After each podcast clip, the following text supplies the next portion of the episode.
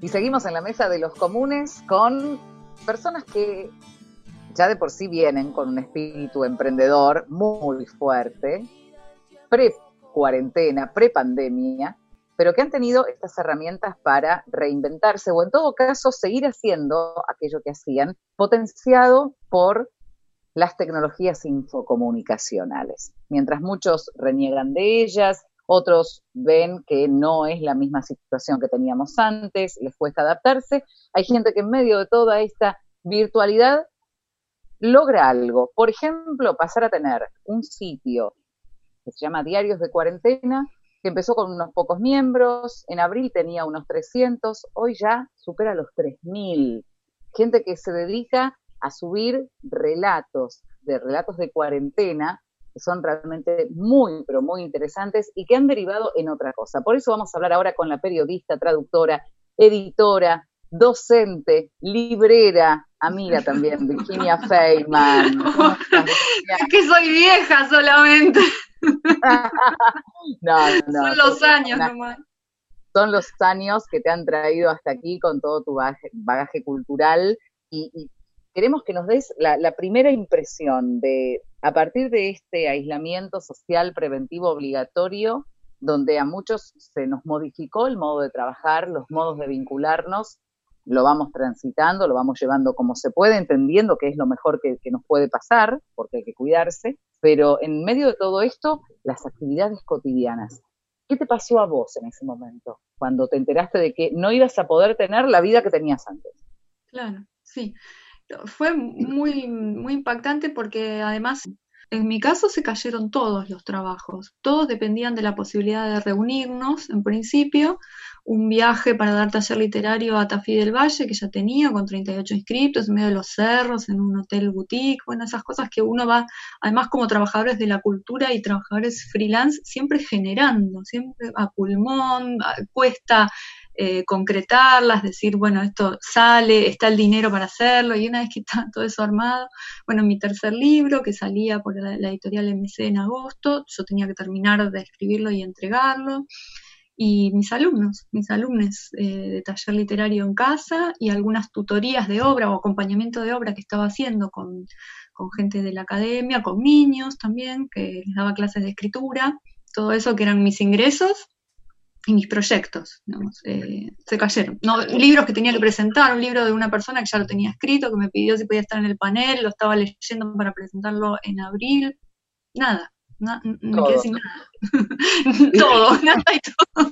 Nada y todo. ¿Y eso qué, qué generó en vos? no sé, ¿te quedaste quieta, te pusiste a llorar o, empezaste a pensar inmediatamente? Porque hay un momento donde uno se queda quieto y dice, esto no, no, no lo puedo soportar. Sí, sí, aparte primero tuve que salir a resolver cuestiones logísticas como todos, dónde vivir, dónde hacer la cuarentena, cómo dejar más o menos acompañados y provistos a mis padres que son grandes. Eh, yo no estoy haciendo la cuarentena en mi casa porque tengo una pareja con la que no convivía y no podíamos estar separados tampoco. Entonces me vine a su departamento. Entonces, bueno, todas esas cuestiones todavía al día de hoy siguen siendo eh, se llevan una buena parte del día, de tu cabeza, de tu, hasta que te organizas desde dónde partir.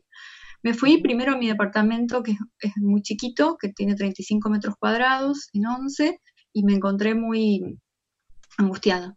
Y entonces lo único que pude hacer fue ponerme a escribir, porque es un recurso que siempre está a mano, escribir lo que nos pasa, no, no escribir lo que estaba haciendo antes en términos de obra, ni porque yo venía en un clima que nada que ver, estaba escribiendo sobre una, la relación entre una mujer y, un y su kinesiólogo, con un borde medio de acoso y de mucho pudor y de vergüenza, y eso no, estaba tan angustiada que no pude recuperar el hilado fino de la sensibilidad de, de, ese, clima. Me puse a escribir sobre lo que me pasaba, como un diario de cuarentena.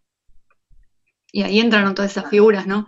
Los vecinos, los ruidos, eh, la cosa más paranoica, la, cualidad que empiezan a adquirir los objetos cuando son todo lo que tenés todo el día, o eh, los objetos pueden llegar a cifrar muchas paradojas, por ejemplo, la, tarjeta sube que ya no vas a usar, eh, los anteojos que te olvidaste, yo me había olvidado los anteojos en lo de mi papá y, eso cobró un, un sentido, se cargó de un sentido fuerte, de la posibilidad de volver a verlo, de, que me los diera él en persona y no, o sea, como una promesa de reencontrármelo. Le, empecé a escribir cargando los objetos y con esas sensaciones primeras de la cuarentena. Y ahí ese diario después lo mandé, cuando lo tuve, lo mandé a, un día a, a Página 12, que es donde yo suelo publicar cosas. Y el editor me dijo que le había gustado mucho y que al día siguiente lo publicaba. Entonces, esa, esa devolución que me hizo él me, me hizo sentir no sé, es lo primero que recibí en la cuarentena que me hizo sentir algo de lo que era antes. Me, reparó mucho, me hizo sentir que alguien estaba del otro lado, aparte, yo estaba sola y había escrito eso sola. Y, y otro por fuera de las paredes y a través del espacio lo leyó y me dijo, me gustó. Y entonces como que algo me, me volvió a mí. Y dije, bueno, voy a tratar de hacer lo mismo y que la gente pueda escribir todo lo que le está pasando y yo ser quien dice, te leí, me gustó, te felicito, y por eso abrí el sitio ahí en Facebook, para recibir los escritos. ¿Cualquiera puede participar o hay que ser escritor? La verdad es que me pareció que mm, eh, era más un sentido comunitario, emocional, de contención, de sostén, eh, no una cuestión elitista de, privilegiar tanto la forma. O... Sí, en un principio yo eh, pedía que fueran relatos de diarios, digamos, que tengan algo de lo literario, que estén trabajados de algún modo, que no sean simplemente no doy más, no sé. Y eso se respeta, porque también es lindo que el que quiere entrar a leer, que es una función para mí tan importante como la de escribir ahí, ser quien les lee los relatos a otros y les hace esa devolución de la que hablaba Mari, que a veces se siente en las redes, ¿no? Que hay, tenés lectores que te dicen qué lindo, que bueno, eso hace muy bien. Entonces, los que van a leer, me gusta que, el contenido esté, que sea interesante también, ¿no? Por eso yo lo que me, de lo que me ocupo mucho tiempo es de limpiar, que no, bueno, ya es común que suceda que se suben memes, enlaces, videos, eh, invitaciones a calla, y eso lo, lo limpio para que no, para que el que entra se encuentre con relatos de cuarentena, pero no es una, una exigencia ni que sean profesionales, ni, no, es el gusto por escribir y por leerse mutuamente. ¿Y encontrás algunos temas que, son recurrentes, que, están todo el tiempo presentes con diferentes voces? Sí, sí, muchísimo. Es increíble cómo se dan algunas cosas. Eh, em, apareció, lo primero que apareció fue esto de la paradoja de los objetos, como la cartera que usaba todos los días para salir y ahora está ahí tirada, los tacos que hace tanto que no me pongo. Había uno muy bueno de Laura Mazzolo, bueno, yo lo voy identificando. Laura Mazzolo además es una escritora conocida, ¿no? Pero hay, conviven profesionales de la escritura con, gente que, que, le gusta escribir nomás. Y mm, entonces era muy duro el momento en el que ella tenía que decidir que el lápiz labial que llevaba en la cartera de salir lo iba a integrar ya a todos los lápices labiales que tenía en el cajón en el baño, ¿no? Y con eso se puede armar un texto muy potente. Eh, a veces la situación tan rara da pie a que uno trabaje de maneras muy creativas. También empezaron a aparecer eh, los antepasados, las madres, los padres en los sueños, figuras anteriores de, protección, los abuelos, la infancia, como si uno repasara lo que vivió hasta ahora o se quisiera apoyar en, personas que fueron de contención y, de ayuda cuando, cuando fuimos más vulnerables, como si volviéramos a ser chicos, de algún modo. Em, también están las, eh, las, cuestiones graciosas a la hora de ir a hacer las compras, la desinfección, la lavandina, todo eso aparece mucho. Eh, la problemática de, lo virtual, del Zoom, los que tienen los chicos estudiando, eh, la situación doméstica, situaciones de pareja, de parejas muy desavenidas, eso hay mucho.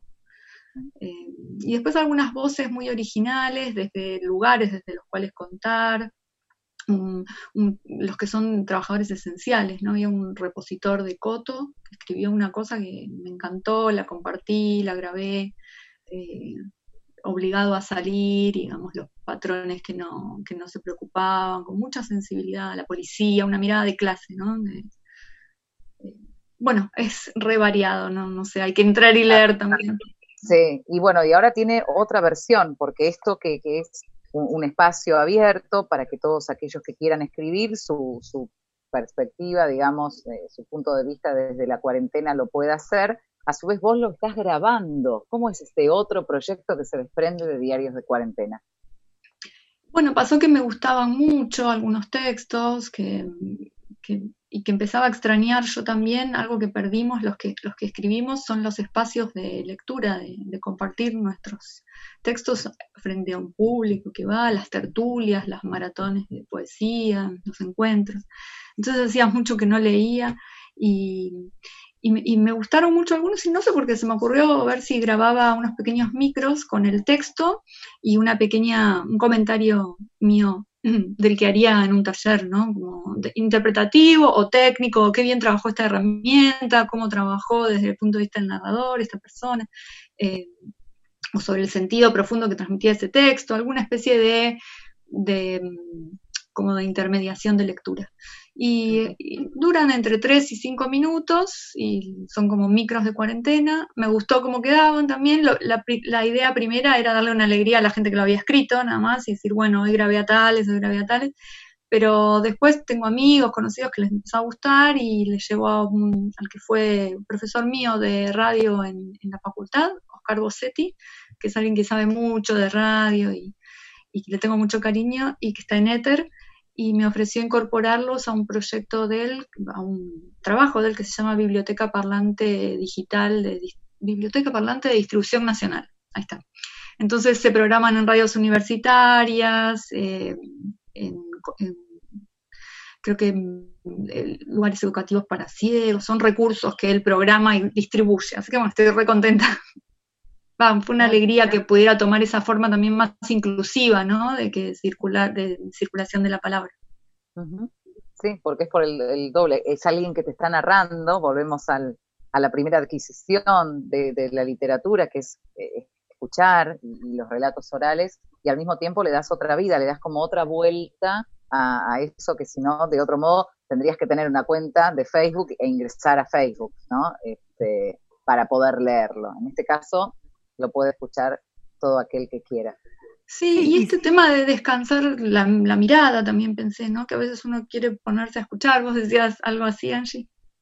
Claro, y aparte el salir, el salir también del ambiente de la red social, o sea, el, el, pasar a otra instancia donde es otro el que escucha, es otro el público, es alguien que tal vez va en búsqueda de otra cosa y no de, de un muro de Facebook y se encuentra con esto que, es, otro, otro lenguaje también, pero eh, en, otro espacio. Me parece muy rico este, este devenir de, una, de un sentimiento que nació en, una, en un departamento de 35 metros cuadrados y ahora se transforma en, en un producto que, que produce que, y que sigue dando frutos. O sea, no, no producto como objeto, sino como como resultado. Me, parece encantador todo esto. Sí, además se, han se formaron incluso a, puntos que yo debo desconocer, ¿no? Alianzas, amistades, hay gente que ya se puso a escribir de a dos, escriben a cuatro manos, este, se conocieron ahí.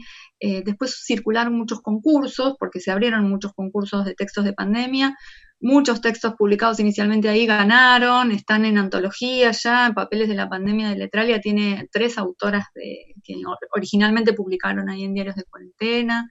Entonces es como que la circulación sigue y, crece mucho por día. Yo también me fijé hoy que eran 3.000, pero bueno, mañana probablemente son 3.100 y, y todos muy activos. Bueno, fue una alegría. La verdad que es un sitio muy, muy amable, hemos encontrado relatos muy muy sentidos. Yo soy de las que lee, a veces comento, a veces no, pero generalmente lo leo y, me gusta mucho. Así que bueno, hasta cualquier momento estaremos esperando ese eh, tercer, cuarto libro ya. Tercer libro, sí, ojalá. Tercero, tercero. Claro, porque el primero fue toda clase de cosas posibles, personas que quizás conozcas, y se viene el tercero. Ojalá. Ojalá. Gracias como siempre por estar y lo mejor para vos. Gracias, chicas. Un beso enorme. Muchísimas gracias. Que estén bien.